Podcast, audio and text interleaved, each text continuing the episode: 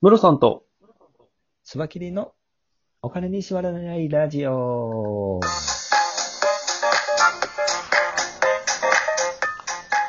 この番組は、のえー元野村証券の営業コンサルタント、ムロさん と、えーテクニカルアナリストのつばきりがお送りするお金とし、えーと、経済のことを話す番組です。はい。えー、二人とも神々です ね。かみかみ、かみかみでしかも、レイディオって言うって言って、ラジオって言うっていうね。レディオ言うてなかった。まあ、その時々によってね、そうです変。わるもんですよ。はい。き気分次第切れで。てねはい。あの、室さん、なんか面白いニュース見つけたんですけど、はいはい。えっ、と、モノプソニーって知ってますか、モノプソニうー。んモノ、モノポリーやったら知ってますけどね。あの、サイコロのゲームの。さすがですね。それね、はいああながち間違いでもなくて、はいはいはい。あの、モノポリーって、あはの、い海底市場っていう形なんですけど、はいはい。海底独占市場ってやつですね。そうですね。はいあの、モノプソニーってのは逆に売り手独占市場の逆なんですよ。ああ、そうだですね。対義語なんですね、はいこれ。そうですそうです。モノプソニーっていうのは何かっていうと、はいえっ、と、労働者を雇う会社の方が強くなりすぎて、うんうんうん労働者が安く買いたら叩かれる状態っていうんですね。なるほど。はい。で、このニュースでは、日本の企業はまさにこれだよっていうことですね。うんうんうんうんうんうん。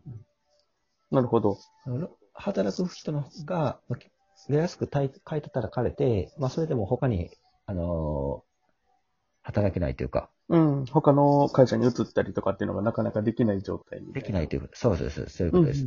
んに状態になっているというニュースですね。うんなるほど。このニュース、確かあれですよね。今してもらったんですけど、あのー、結局この構造によって、要は経済がこう、歪んでくるというか、弱くなってくるよっていうような話ですよね。そうなんですよ。うんうんうんうん。結構その、他の国との比較なんかもこれ出てますよね。うん。うん出てますねうんうんうんなんか、海外の、ドイツだったりとかうん、アメリカとこう比較してみたときに、日本のあの産業構造がこのモノプソニーの、あの、要は症状を示しているというか、そうですよね。割合が非常に高いっていう感じですね。はい。うん。実際、日本のその、特にサラリーマンの給料って結構安くて、うん、うん、うん。同じ、例えばぐらい結構日本の人って働くじゃないですか。はい。同じ働いてたら、多分ヨーロッパぐらい、ヨーロッパとかだったら6、70万ぐらいのお給料はもらってないとおかしいぐらい働いてる状況だと思うんですよね。うんうんうんなるほど、なるほど。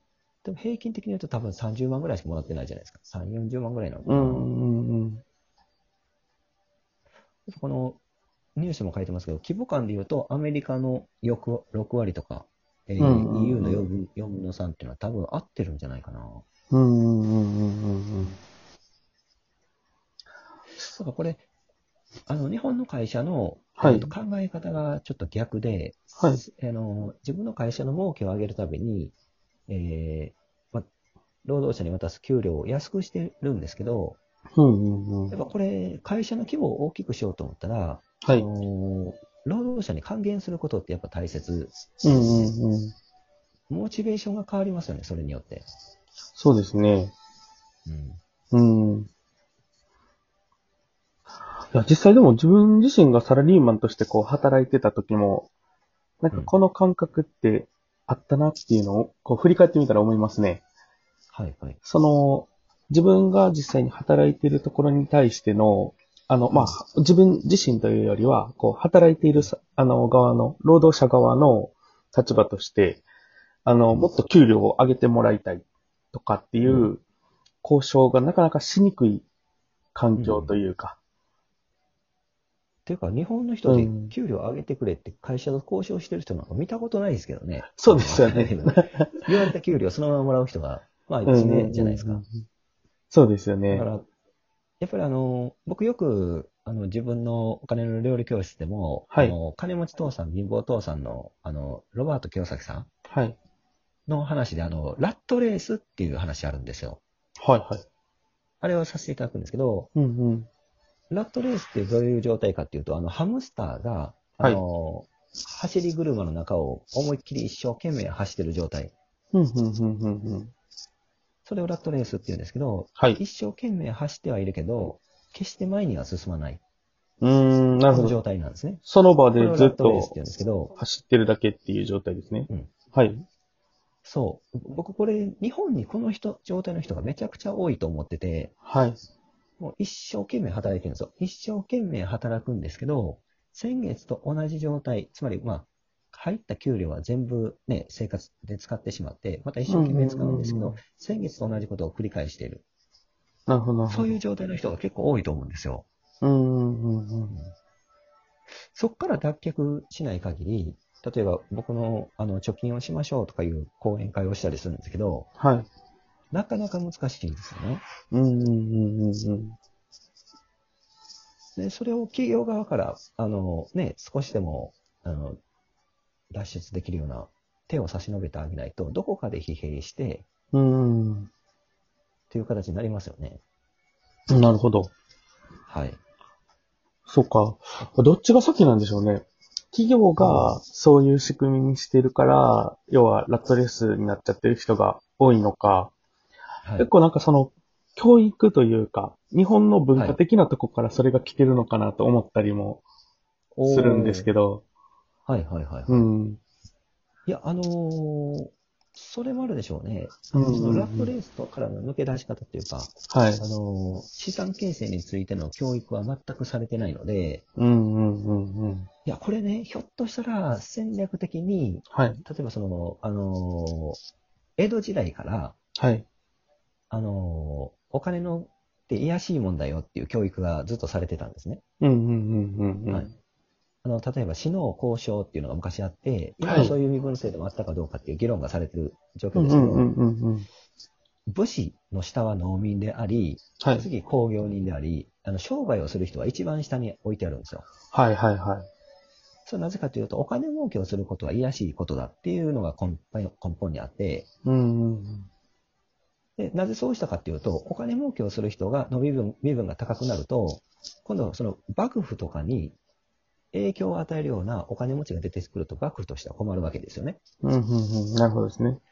だからお金の対して無知であることが支配しやすい状態になるので、そういうのを作り上げていった。うんうんうんうん。で、戦後 GHQ の、あの、マッカーサーさんとかが教育改革とかされたんですけど、はい。やっぱりお金の労あの教育ってのは取り入れられなかったんですよね。うんうん。そういうとこも関係してくるのかなと。教育の面で言うと。そうですよね。はい。実際あの、ずっと、こうあの、戦後の、あの、高度経済成長の時に、あの、要は貯金をすることが美徳みたいな、はい。こう、あの、文化もあったじゃないですか。ありましたね。はい。それも、結局は、その、国として、その貯金で銀行に集まったお金を不動産に融資して、こう、お金を回して、どんどんどんどん経済を拡大させるっていう、その構造を作るための、そうですね。うん、文化形成みたいなところありましたからはいはいね。ありましたね。でも、だからその国の対するその施策に対して、日本の人ってやっぱり、あの、かなり素直にっていうか、うん。うん。受ける傾向があるんですよね。今回のあの、コロナの状況も、はい。あのね、ステイホームって言って、あの、はいちゃんとマスクして、あの、日本人ってすごくて、はい本当にそれをしっかり守ってるから、これだけ感染者を抑えれてうんやってるじゃないですか。。うん例えばアメリカとかだったら、そうは言っても、あの、飯食いたいから暴動を起こしたりとか、うんうんデモしたり集まったりとか、全然するんですけど、はい。そういう何か国とかがね、伝えた政策に、あの、反旗を翻すってことはほとんどないっていう、まあいいところでもあり、うんうんうん。それがこういうのに出てるんじゃないかな。なるほどな。どうしていったらいいんですかね。まあでも、一つあの、うんあれですよね、スワキリさんがされてる、それこそお金の料理教室みたいなところで、はい。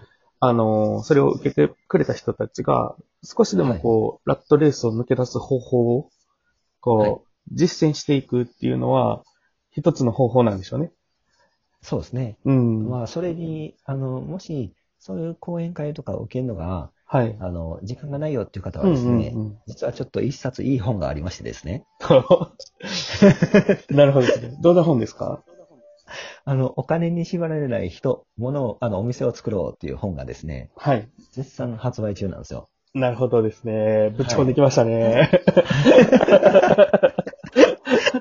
ここに来て、第21回に来て そろそろええやろと。そう完全なステマですよ、これ。はい、すいません、視聴率が下がったら 申し訳ないですけど。あの、この番組の概要欄にある、あの、はいワイザンの YouTube の、はいえーその YouTube の概要欄に、あの、ワイザンの、あの、ショップがあるので、そこに売ってるんですよ、今。そのリンクって貼れるんですかねあの、番組概要欄あに。の YouTube の概要欄はすでに貼ってあるので、そこで一回飛んでもらって、見たら、あはいはいはいの、本ここみたいなの書いてあるんで、それで大丈夫だと思いますよ。わかりました。うん。はい。じゃあ今日の、一番今日のチャンネル。のリンクにもそれ貼っておきますね。おお、ありがとうございます。はい。ありがとうございます。まあでも一番の問題はやっぱり、うんあの、これ見てみると、最低賃金で働いてる人たちうん。って、あの、女性の割合が多いんですって。はあはあ、なるほど。特に30代を超えた女性。うん。はい。だから例えばシングルマザーとか、そうはいいう人たちは、うんが最低賃金で働かされてるって、もうそうなん完全にラットレースになるじゃないですか。そうですね。最低賃金で集まったお金が全て、ね、生活もしくは子供を育てるためにもある。うん。それでちょっと明るい、ね、子育てをししようと思うかっていうとなかなか厳しい状態なので、はい。はい、子供たちの未来のためにも、そういう働く人たちの賃金を上げやすくなる状況になってほしいなと思います。はい。っていう感じですね。そうですね。うまくまとまってたんじゃないですか。いい感じにまとまったと思います。はい。はいということで、ありがとうございます。今回もよろしくお願いします。はい。はありいがとうございます。買ってねはい、ぜひぜひ。ー。お疲れ様です。